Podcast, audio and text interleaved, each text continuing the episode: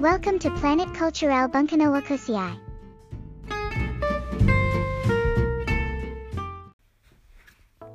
始まりましたプラネットクルチュレル文化の惑星パーソナリティのミントです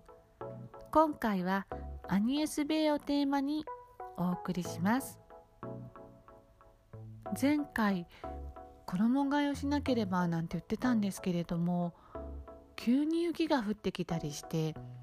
まだまだ早いかなってちょっと思ったりしているんですよね。で前回の時にそういえばアニエスの話したなと思って。で私も衣替えでそろそろボーダー買い替えようかななんて思ってたりしたので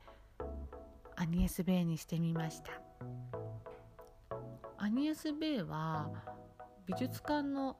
キュレーターを目指していたんですね。でベルサイユ美術学校に進学するんですけれどもその美術学校を卒業した時に17歳の時ですね編集者と結婚するんです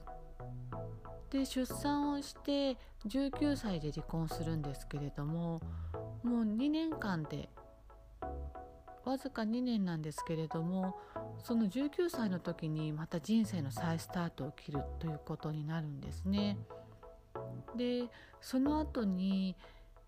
あの雑誌ですね。ファッション雑誌の L の編集者になるんです。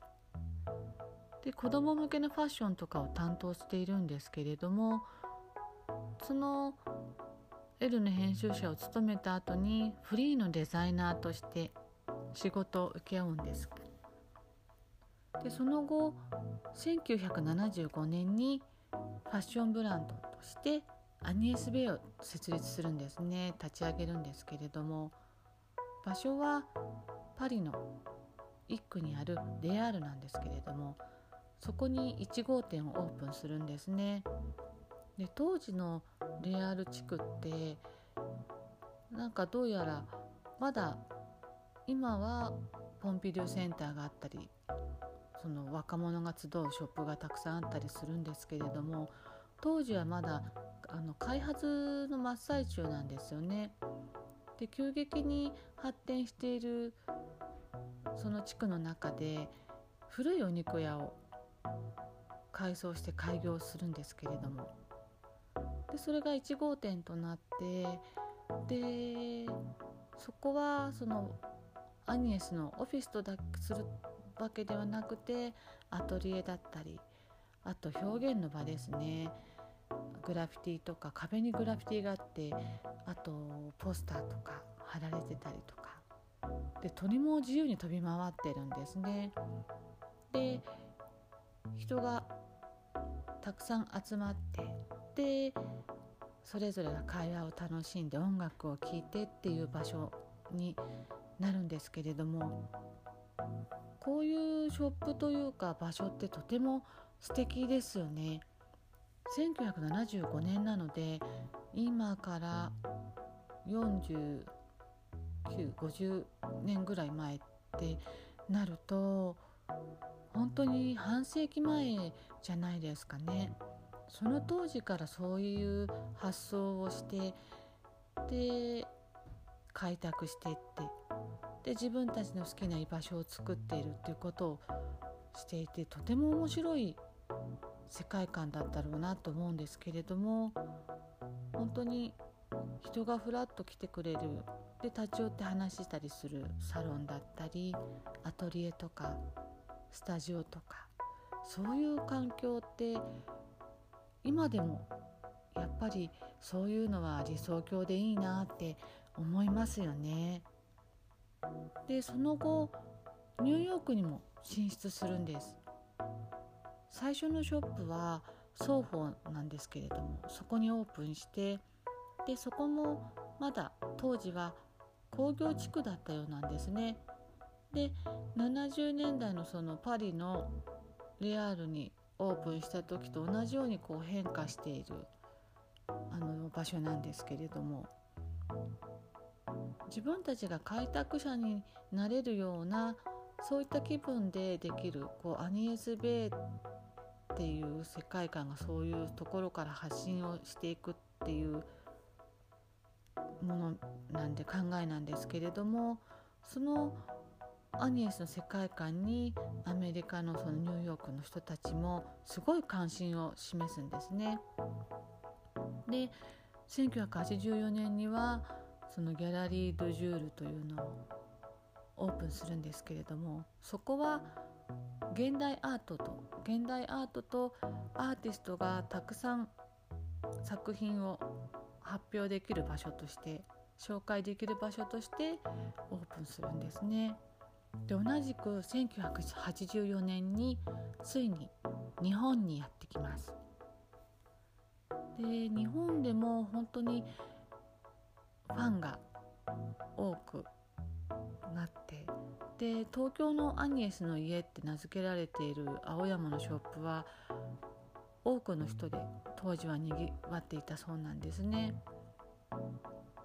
アニエスはアパレルとかそのファッションを立ち上げた後に写真集を1986年に今度は写真集を出版するんです。でアニエスはチャリティーにも熱心だしそのアートにも熱心だしでもちろんファッションは一番の軸として動いているしというアニエスの世界観がこの1980年代半ばからこう世界観がだんだん形になっていくんですけれども本当に段階を経て大きく成長していくんですね。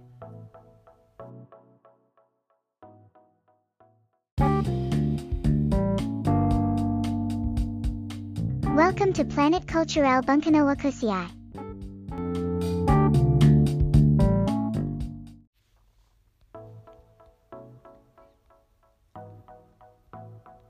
ファッションとかアートとか自分の世界観を作り上げてきているアニエス・ベイなんですけれどももう一つ愛情を注いでいるものがあってでそれが映画なんですね。で映画界とも関わりが深くて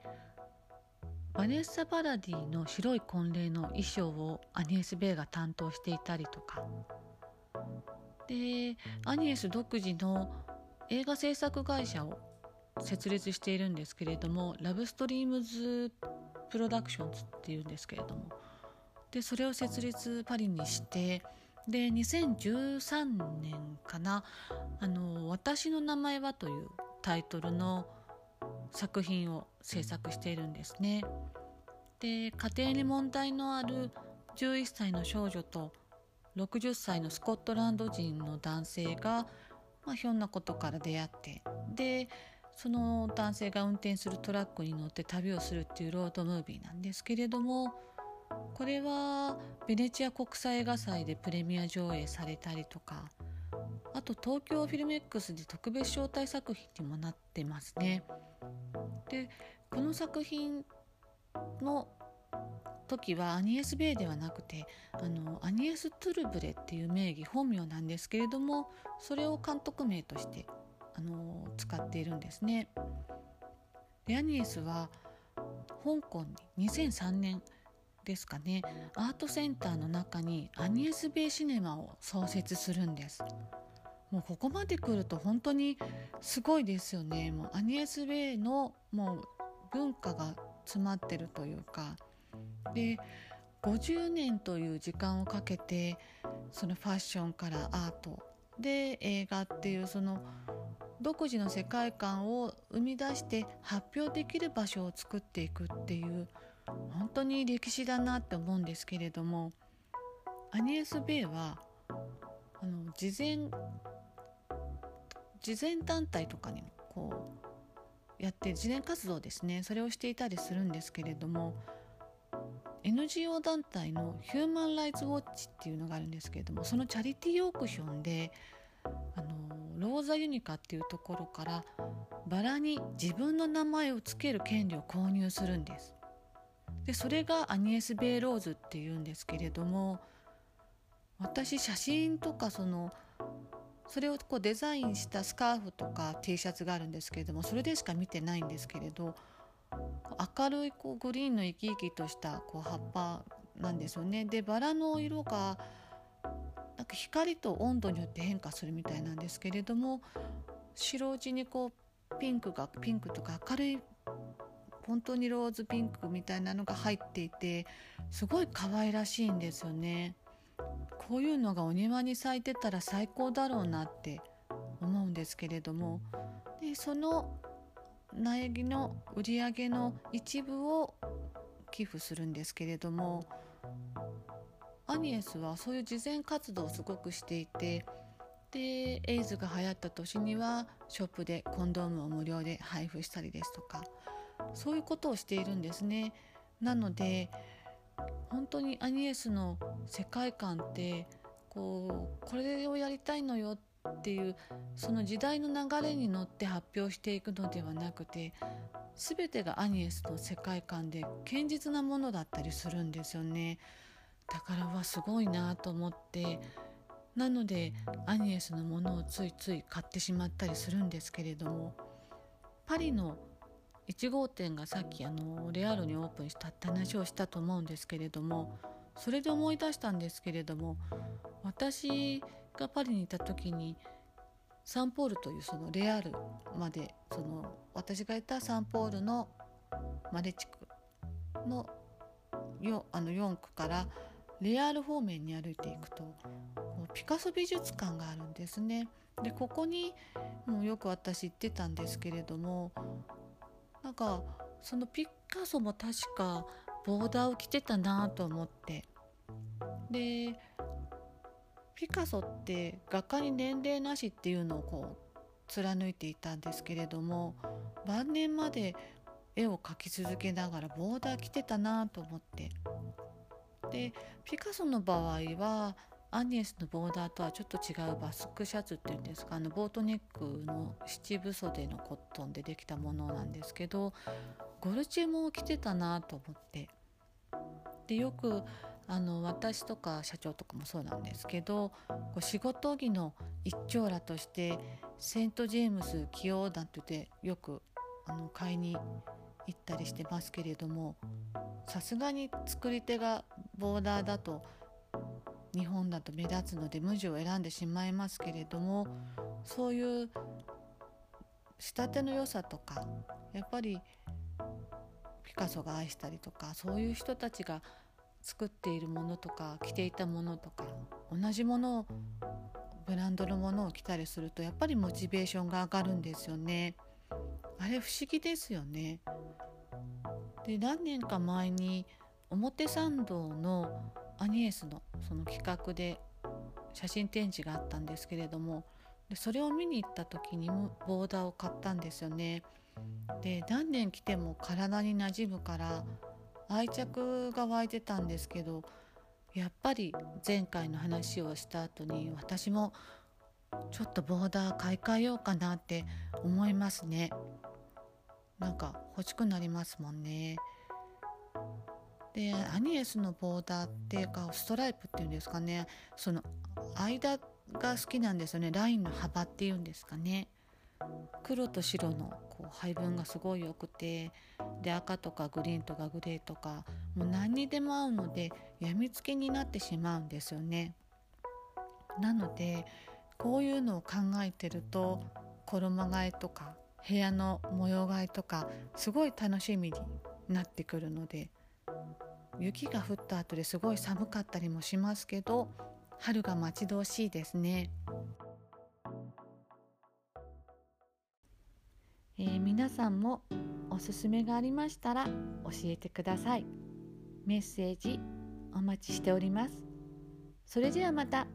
お会いしましょう。